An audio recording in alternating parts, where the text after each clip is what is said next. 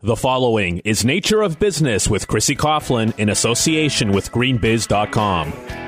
Welcome back. You're listening to Nature of Business, and I'm your host, Chrissy Coughlin. Thank you for joining us today on this fine Wednesday. Um, hopefully, we're uh, listening for our last conversation about the fisheries and, and the Whole Foods decision to not carry unsustainable fish. That was a uh, we just we were just talking over the break about how we just basically just touched upon it in a very light way, but there's so much more more to discuss about it. So. Uh, um, you know, definitely get in touch with uh, with me on the show and um, you know give me your thoughts on this because I think it's a really important issue. So um, as I mentioned before, we've got Matt Gardner in here um, in the studio, not on the line, which is terrific. And and and Matt um, is a principal uh, director at SustainServ, which is a management consulting firm, and they specialize in working with organizations to develop and implement corporate sustainability strategies and initiatives. And they were founded in 2001, and so it's about 10 years, 11 years now. And uh, they have offices in Boston and in Zurich, and their international team. Um, uses their experience with metrics driven analysis to provide comprehensive solutions that drive sustainable business growth, which sounds really, really academic, and we'll break that down. Um, but the, the purpose of you know, our discussion today is to really talk about what sustainability means for businesses today and what does it mean for for us people out there who are purchasing things let's say we go into Walmart Target whatever we buy a Nike product Patagonia what does this mean for us as consumers do we why are we paying attention to sustainability and why is it important and is it working so um, welcome Matt thank you so much for joining Thanks, Nature. Business. It's really a pleasure to be here. So t- let's talk a little bit about. Let's start with you and talk about your story. You um, I have been at SustainServ obviously since the beginning, yep. and you were started with two other partners. Yeah, that's right. And um, tell us about what got you interested in starting this consultancy in yeah. the first place. Yeah, fair enough. Um, so as background, I'm a chemist by training. I have my doctorate in chemistry, as do my two partners. In fact, um, you know, very similar kind of flavors of chemistry, if you will. And uh, we all met as uh, through our our work in academics, as you noted before. Uh, I spent about 10 years at MIT. Uh, one of my partners was in the ETH system, which is the Swiss kind of MIT, the Swiss Technical University system, and my uh, our third partner was at the Kennedy School at Harvard and we met through a research alliance called the Alliance for Global Sustainability at MIT, which is a, an alliance between a, a, number of major research universities. And the three of us really saw an opportunity to help companies figure out what this thing called sustainability means to them. Um, a lot of companies uh, back in 2000, uh, 1999, were starting to ask that question, um, and it was really starting to become more mainstream. And there was some confusion out there uh, the companies are kind of looking at each other and, and saying, okay, so so what's expected of us now, and and what can we do in order to be good corporate citizens? So we started SustainServ. We started our office in Zurich in 2001. Started the Boston office about six months later, and now we're um, about a dozen people between the two offices, and we work with companies all over the world um, of all sizes uh, to help them really figure this out and to get a good sense of what it means and what kinds of programs and projects and policies they can put in place in order to uh, really be more responsible corporate citizens. That's great. So, so you, you, there are a lot of people out there who are doing this, the, the sustainability work. Yeah, tell um, me about it. as we know, in, in the world we live in. Um, and there's a reason for that because there's a demand, or else they wouldn't be in business. Sure. So that's the good news. Um, what how do you think that SustainServ is is sort of differentiated? Obviously, you're international. That's a big thing, and we can talk about the differences between the companies that you're seeing internationally versus the ones that are um, primarily U.S. focused, because I'm sure there is a difference. Uh, but what would set SustainServ apart? Like, what are, do you think that having the the PhD, the chemistry background? I mean, tell, tell what is the components here? I think it's really two things that, that set us apart from our, our colleagues out there. I'll call them mm-hmm. colleagues instead of competitors. Um, you know, first and foremost is that we do bring a fairly rigorous academic background to us. Like I said, the, the three founders are all PhD chemists. Um, but at the same time, and you know the the other aspect that I think we bring to the table is that we're we're very committed to being uh, uh, practical in the implementation of these programs. You know, sustainability, as you know, is a, a subject that you can get deeply philosophical about very quickly. Um, and while that's all great, and I you know personally love to participate in those conversations, where the rubber meets the road is that companies want to understand okay, what do I need to do?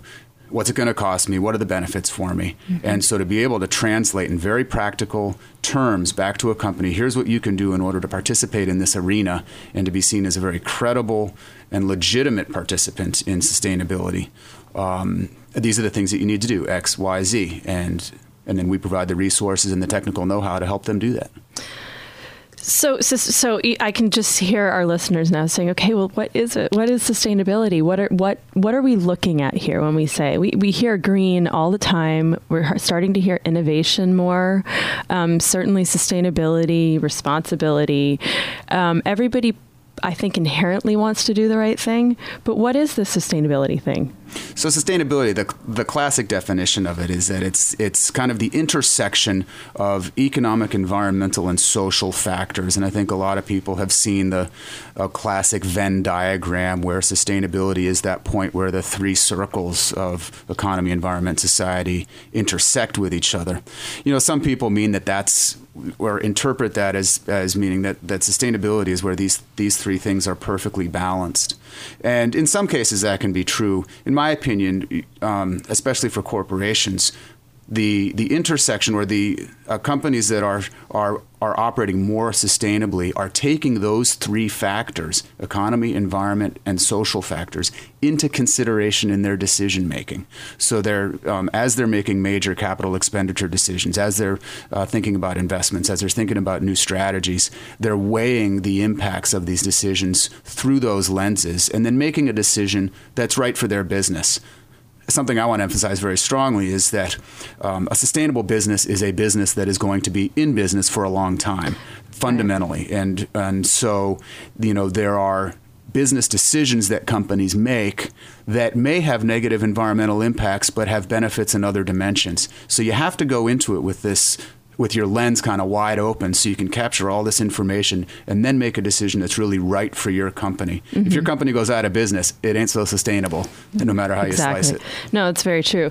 And and that's something that, you know, we we drive home a lot on this show because there's no way that you can even discuss the issue of green and sustainability for business if you don't talk about the fact that the bottom line is going to be hopefully improved, if not proven, improved, um, if you pay attention to these issues. So basically, what you're saying is that even if you're going to be doing something that is not that is maybe have maybe has negative environmental effects, but highly positive economic and social benefits, you're you're taking into account the negative environmental effects at the outset. So you're you're documenting those so that you have basically a, a, a starting point so you know what you're doing from the outset. So you're not so you're not just saying, okay, well, we're just going to ignore that, and yeah, okay, that's just environmental, you know, environmentally unsound and whatever. You're actually documenting it, so you have some baseline to actually improve. Not only are you documenting it, but you're also being very transparent about this negative impact and that's one of the key ingredients for a sustainable business in my opinion and in our work is is this commitment to transparency so when we go in and we start working with a company um, you know, if you're a manufacturing company, for example, and you've gotten a set of questions from one of your customers saying, "So, what are you doing about sustainability? What are you doing about greenhouse gases and all of that?"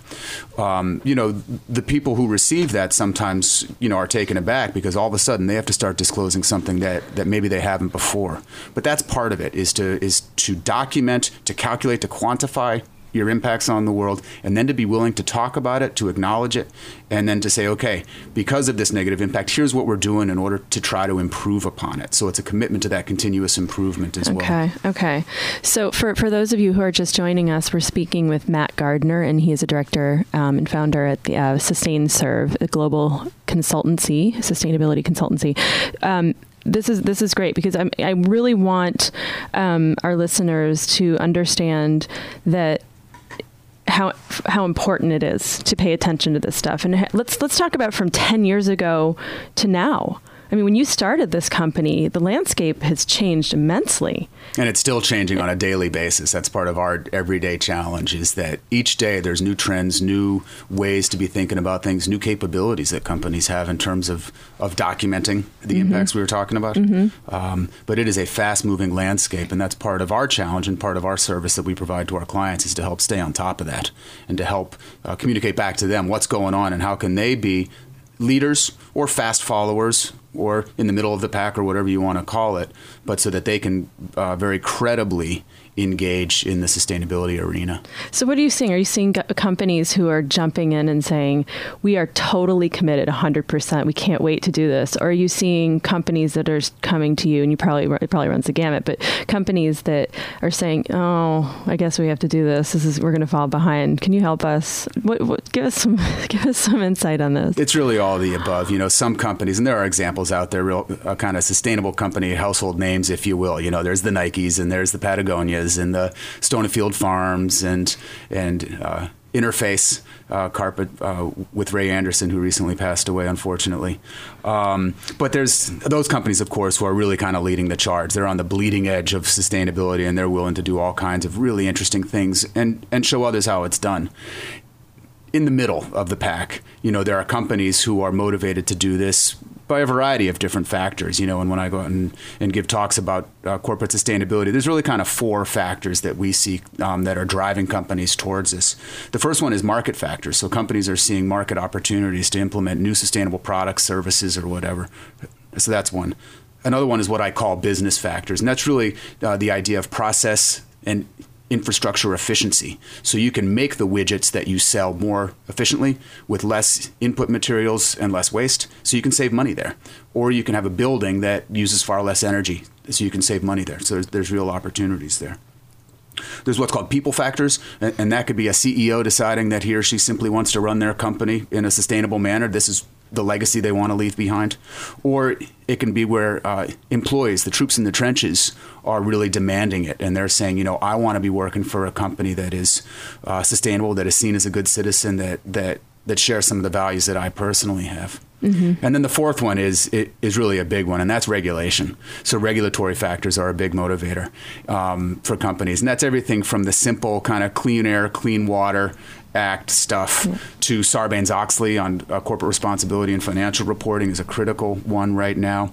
In some parts of the world, in some parts of the U.S., you have rules on carbon accounting and, and reporting on your greenhouse gas emissions. So regulation clearly plays a very important role as well each company that we deal with is motivated by these four factors in different ways. For some companies, regulation is is the only thing they care about, and and everything else is secondary. For other companies, you know, it's the people factors or the market factors or whatever. And part of our job is to go in and to really help understand what motivates this company and what makes sense for them as a business for their business model and then to help them put programs in place that really make sense for them. So that's kind of the middle yeah. of the curve there. There are certainly some companies who wouldn't give sustainability a second thought right now. They see it as completely unrelated to their business model or to their, you know, the core performance of their business.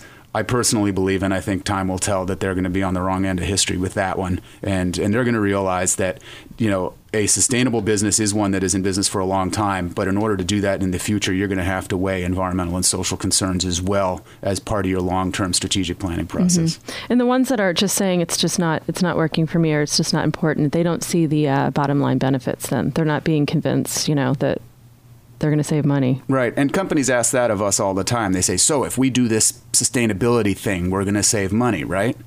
And I, my response to that is it depends. It depends on what you do. There are some things that you can do, and part of our job is to work with companies to help them find those things if they exist. Mm-hmm. So, for example, if you're a manufacturing company, there may be ways in order to, to limit resource usage or waste production, or to make your buildings more efficient, or to identify new market opportunities for your products. That's all part of the game and is absolutely within the scope of what we try to do and what companies should be thinking about.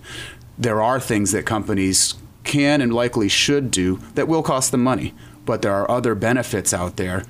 Some people call them intangible benefits, um, where it's worth it. It's worth the investment. So it could be a reputational benefit. So if you're out spending money on a good greenhouse gas accounting system to, to measure and, and report on your greenhouse gases, the fact that you are now reporting on these and being transparent about it can give you some PR benefits that can drive market share towards you. Mm-hmm. So you need to kind of balance all of these things as as you're making decisions about it. Yeah, it's it's it's always interesting thinking about sort of the mom and pop you know shop versus like a big Coca-Cola or a Pepsi, you know, and the bandwidth that people have. So, you know, it's tougher. Like how would how would a, a smaller 20 person shop, you know, do, how do they, they come to you? They don't have an internal CSR person, a corporate social responsibility person, or a, you know, VP of sustainability there. They right. just that's a big challenge for them, and it's um, you know a significant part of a company engaging in sustainability is data. It's data collection. It's understanding what your footprint is.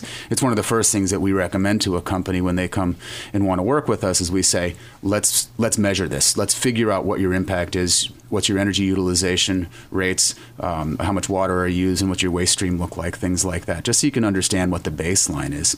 For a company that's 20 or 30 people um, you know, it, it, it takes some effort you know that to be honest that's why firms like mine exist is to help companies like that do it um, it kind of leads to the question, you know, do you need to have a chief sustainability officer in a company? And I think in some companies it makes sense, you know, where there's a, this significant corporate commitment to doing this. By definition, sustainability is a cross-cutting issue. It's something that that uh, cuts across an organizational chart, across different line functions, and all that. So, um, you know, so you need someone who can help maintain that overview of all of this, because a lot of times you're asking business units to interact who don't usually interact. Um, as part of their day-to-day work. Um, so the person is a liaison. Yeah, a liaison, a, a, a, cat herder. You know, I mean, right. it, it's it's someone who knows how to cut across organizational boundaries mm-hmm. and to get people talking to each other, and who knows where data and information sits in the different nooks and crannies of the company. Um, that's a really important part of it. That's something we help companies do: figure out where that information resides, and it might not be the chief financial a financial officer. It might be someone who is, is at a lower level in the organizational chart, but who has happened to have worked there for 30 years and knows where all the information sits. And so, f- you know, figuring out who those people are and talking to them and making friends with them is a really important part of the work that we do. So, are they? Are, do you think companies are really getting this overall? I do, I do, and I think it's for a variety of reasons. I mean, you asked about um, what's what's making people want to do this now. Or what are some of the shifts that we're seeing in the past 10 years? I think a really important one is this whole issue of supply chain sustainability. So you're seeing major corporations start to not only get their own house in order, but to start to push back on their suppliers and to say, okay, if you want to keep doing business with us, then you need to be doing X, Y, and Z and providing this information to us. So Walmart, classic example of this. Uh, Walmart, who interestingly has had their own issues recently in Mexico um, with respect to building permit processes. Yeah. Really unfortunate set of, of, stories coming out of there.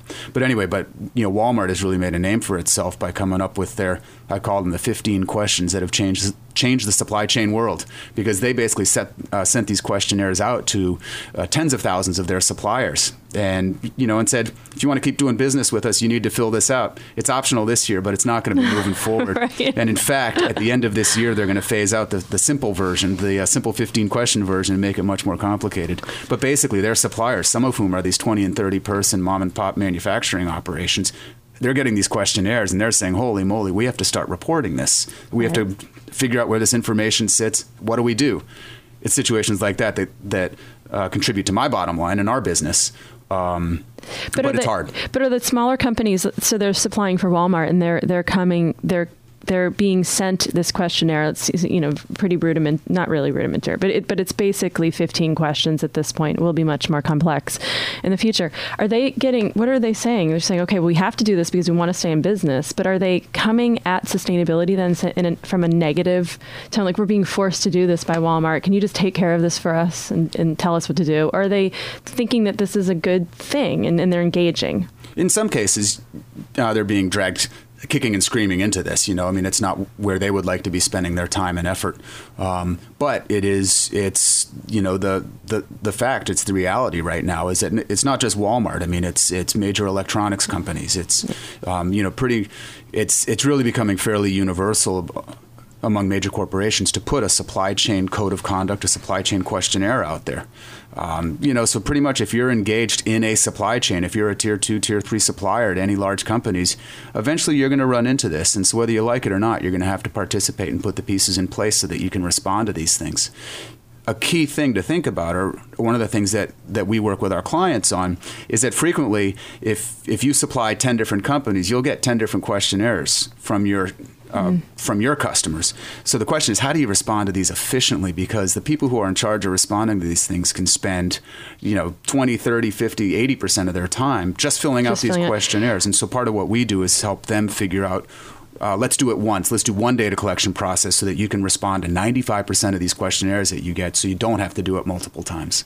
So, are they so different, these questionnaires? They have to be somewhat similar. There's certainly common elements to it. Most of them talk about greenhouse gases and talk about waste streams and things like that. But each has its own nuance and, and it has its own, um, you know, its own way of approaching the issue and, and, and, and needs its own thought put into it. And sure. so part of what we do is help companies sort through you know these different uh, questionnaires, these different data requests that they're getting, and help them you know figure out or uh, draft a plan to respond efficiently to these multiple requests coming in. Hmm.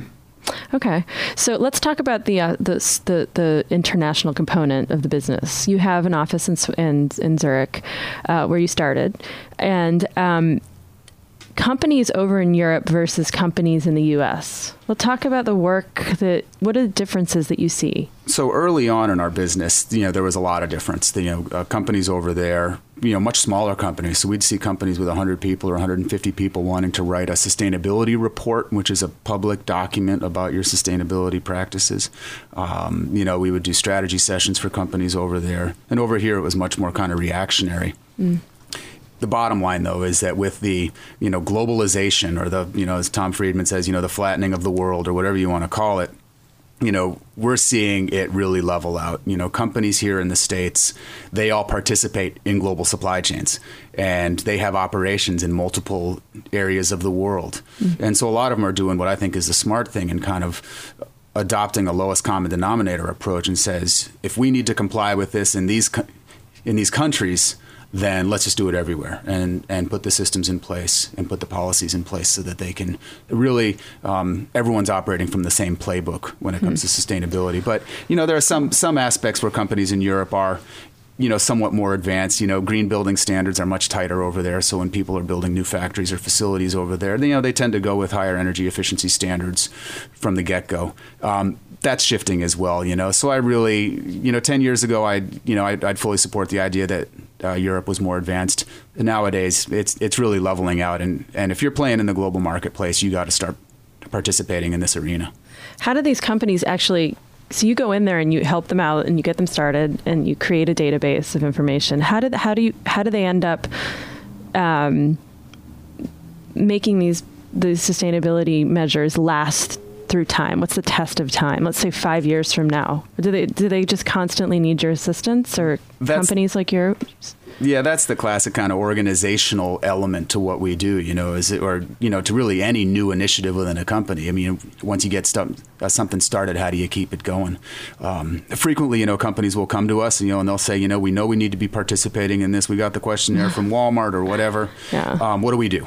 You know, and there's really three elements to kind of get companies going in this. The first one is what we call as a landscape assessment. It's really to look around this company and to say, okay, what are your peers and competitors doing? What are your customers doing? Yeah. What kind of expectations do they have on you? So what um, what's the framework of what you need to be doing? That that's one element of it. The next one is to do this comprehensive inventory, okay. and it's to sit to sit back and to really assess your footprint. You know, water, energy, greenhouse gases, waste streams, all of that, and, and to compile all this data and take a look at it. The third one is to start to talk about it. So it's to prepare a, communi- a, a sustainability report, something that you know puts it all in one place.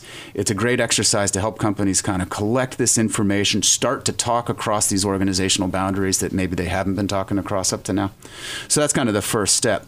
After that, you know, then you really kind of start you know, working internally with clients and, and with the management to help them understand the benefits of it. As soon as they see the benefits, as soon as they see that there's possibly, you know, market share that uh, that can be increased, or they see PR benefits, or they see that you know it's simply a business survival issue yeah. because they have to start responding to their customers then it starts to get more sticky and and it will last because this is really people ask me they say so is is green a fad?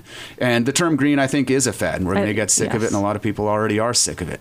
However the fundamental principles behind sustainability efficiency um, transparency responsibility those are here to stay. And we're not going to see that go away. Okay.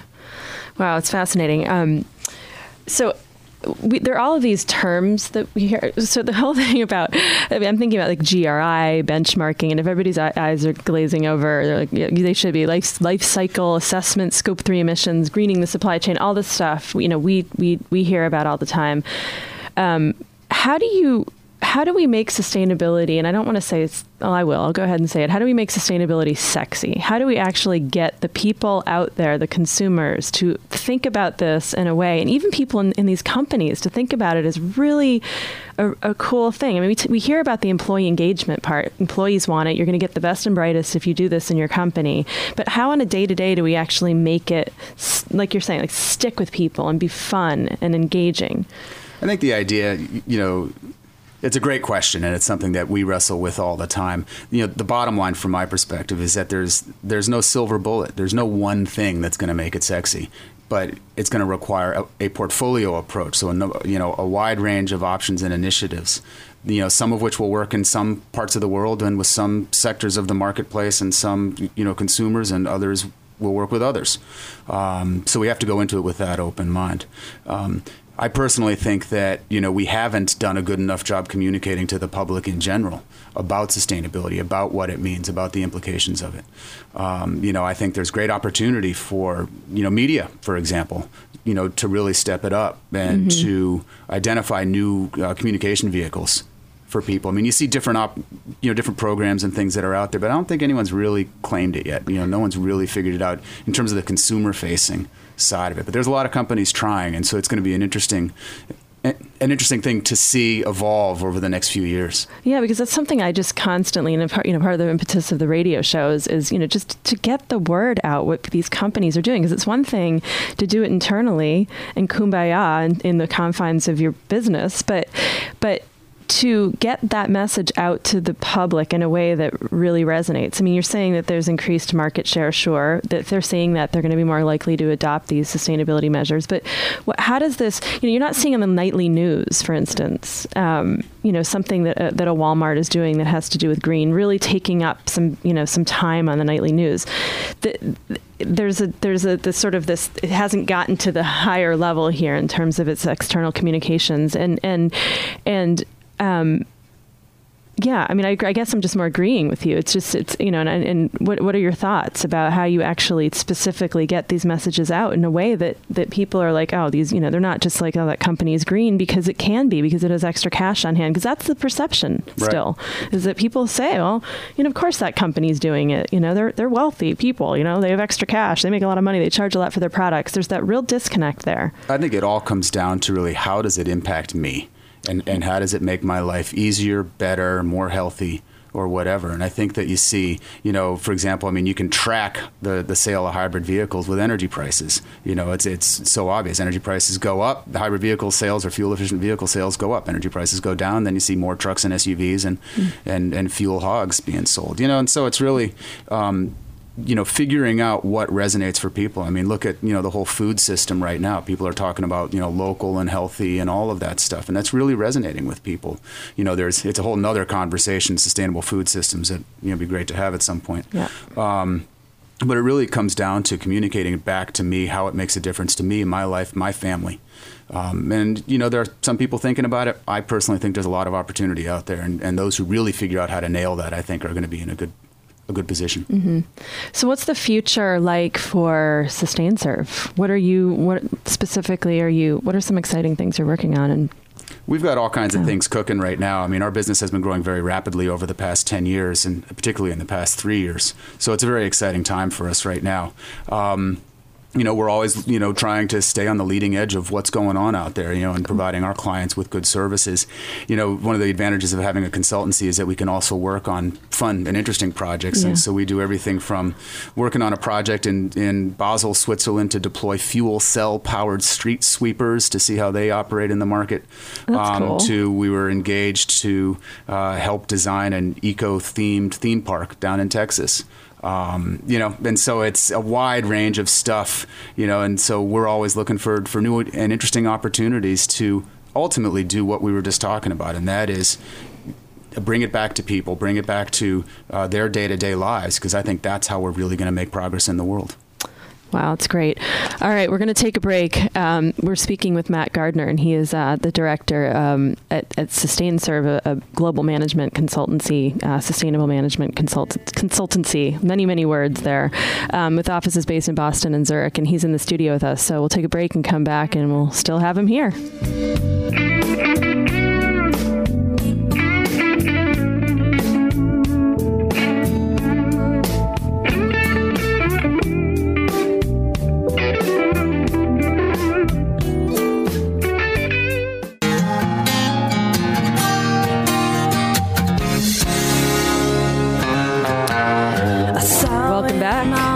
Is Nature Business, and I'm your host, Chrissy Coughlin. Thank you for uh, sticking with us for this hour of conversation. Um, as I mentioned, I have uh, Matt Gardner in the in the studio with me. We just had a great conversation about his company, SustainServ, and really what what the world of business and sustainability looks like in this day and age. And uh, hopefully, you guys gleaned a lot of information from it because it's it's fascinating stuff, and it's it's it's hard to sort of communicate the importance of it and the um, the direct benefits to companies that are actually adopting sustainability measures and, and, and also discussing it in a way that really means a lot to people who are out on the streets, you know, buying these products. Like, why should they care?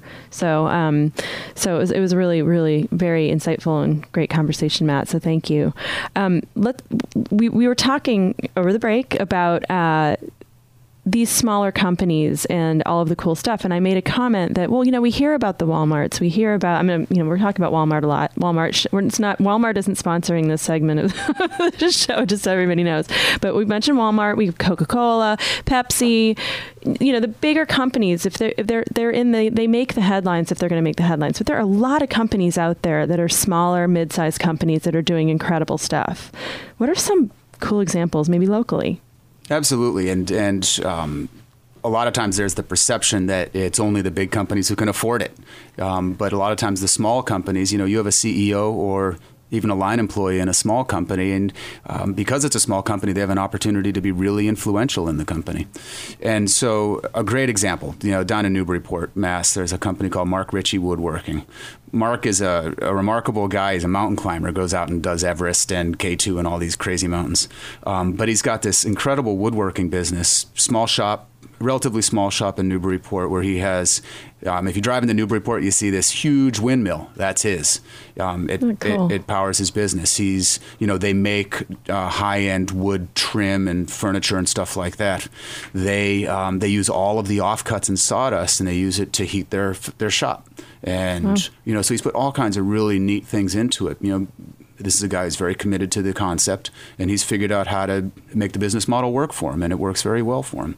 You know, at a slightly larger scale, I mean, there's you know Stonyfield Farms yogurts up in yeah, um, just right up the street. Right up the street. You know, smaller company now. They're you know they are owned, um, you know, by by by Dannon, right yeah. by Dannon, but um, you know, they, they started out the commitment of, of Gary Hirschberg to really lead this company in this manner mm-hmm. and, and have really led the charge in a number of ways. There's um, a company in down in the Boston area called Recycline, which makes consumer products out of out of actually yogurt containers. Mm-hmm. Um, all kinds of, of examples of great you know small businesses the thing I would recommend any of your listeners, you know, who might be small business owners, would be to uh, see if there's any networks of sustainable businesses or sustainable companies in the areas where you have operations. In New, ha- in uh, New Hampshire, there on Monday there's a New Hampshire Businesses for Social Responsibility meeting next Monday in Portsmouth. Lots of small and local businesses who are deeply committed to this subject. Look and, into that. Right. That was that's great because that's you know one of the things. It's one one thing for one company to be doing doing it, but if there are ways to actually share their best practices and get out there and network, that's the way it's going to trickle trickle down. It's like so. group therapy for it's, companies. It's group know? therapy for companies. I love it. Well, thank you, thank you so much, Matt, for for joining joining joining me uh, on the show today. It's been it's been terrific. Uh, thank you for listening, everybody. This is Nature of Business. Uh, Join us next week, same time, same place. And you have my Facebook page, Nature of Business, and Twitter, Nature Biz Radio. And you can always uh, email me on my website, natureofbusiness.fm, and the podcast will be up on the site in a couple days. And uh, thank you for uh, listening, and we'll see you same time, same place next week, Nature Business. The proceeding has been Nature of Business with Chrissy Coughlin in association with GreenBiz.com.